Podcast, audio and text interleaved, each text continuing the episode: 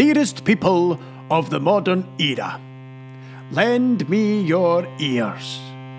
Oh, please, bring it nearer, for it is I, the greatest poet and tragedian of them all, Sir William Topaz McGonagall. I know, I know I died way back in 1902, but I have been returned to the modern world to make sense of it all for you. And while I did not have much fame, I dare say, when I died penniless in Edinburgh, I understand, though, that since then my reputation has travelled much further. Therefore, the big man asked if I would like another shot. And I said yes, yes, I would like that a lot. So, here I am, the great McGonagall, sent back to the earth for to chronicle your modern times. I shall do it with honesty. I shall do it with pride. I shall do it with heart. But most importantly, I shall do it in rhyme. So listen, here we go. Sit back and enjoy the show.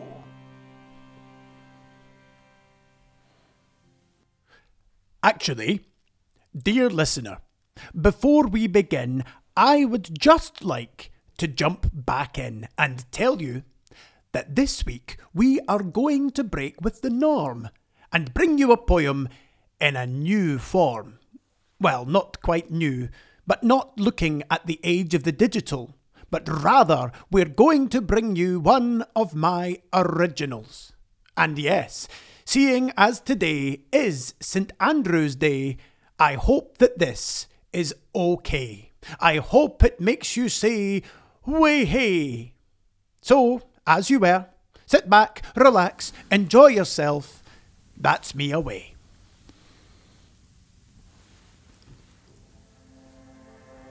The ancient city of St Andrews. The ancient city of St Andrews stands on a rocky foundation, which has but a very small population. And the principal edifices are on the northern side of the town, namely St Leonard's and St Salvator's and the Old College of Renown. Then there's St Mary's, or the Divinity Hall, in the South Street, a building of ancient structure, elegant and complete. And the cathedral is supposed to have been founded here in the year 1159, which was demolished by a mob in John Knox's time. And the university is the oldest in Scotland and the interior of it is really grand. Besides, there are numerous relics of bygone days, also monuments, which are all worthy of praise. St Andrews is a place of great antiquity and has been the scene of remarkable events in history. Wishart was burnt there before Cathedral Beaton, a very sad doom and the Cardinal was murdered the same year in his own room. St Andrews is the healthiest town in fair Scotland, and the links to the game of golf are truly grand. And the golf course is fully two miles in length, where the lovers of that game can expend their strength. And the sea bathing is excellent in the summertime, and visitors flock to the city from many a clime. Tis the finest city I know of for healthy recreation, and where visitors can have the best accommodation. There are also open and covered tennis courts and a bowling green, which in the summer season is lovely to be seen and 'tis health for visitors during their stay here to bathe in the pure salt water and inhale the sea air. St Andrews is a beautiful resort in the summertime, and the surrounding scenery is very fine. With the blue sky above, and the lark singing merrily, and soaring high above the lovely Campsie.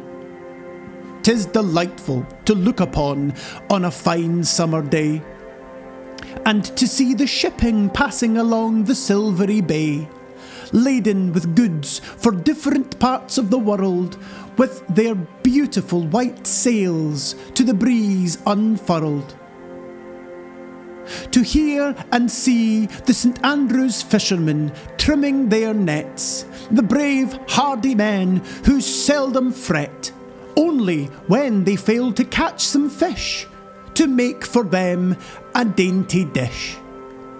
And many scenes in the life of Queen Mary took place there.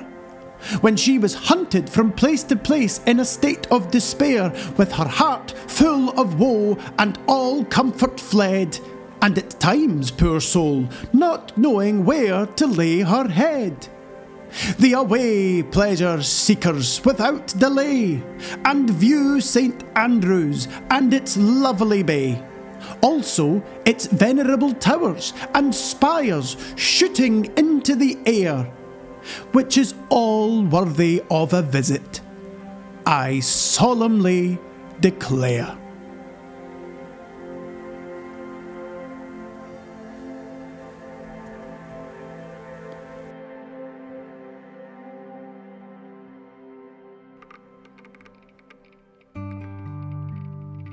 Thank you, dear listener, for listening today. Your presence here truly makes me say, way hey. It makes my heart for to sing with joy just to know that you have been listening. If you agree that the show is well above par, if it's the kind of thing you would talk about in a bar or something you'd learn off by heart to recite to your ma and pa, then why not give it a rating? Go on. Five star. And now that the episode is coming to an end, why not do the world a favour and share it with a friend? And while I cannot guarantee I'll know when I'm going to post the next one, I promise you with my utmost word that I will return. So, why not subscribe? And you'll find out as soon as it's done. Now, before I go, and this is no joke, I must take the time to thank some folk. Firstly, I'd like to thank Gary McNair, who helped me record this after we wrote it down. And then to the inimitable Simon Little for providing his tunes. And as for you, dear listener, thank you, and I'll speak to you soon.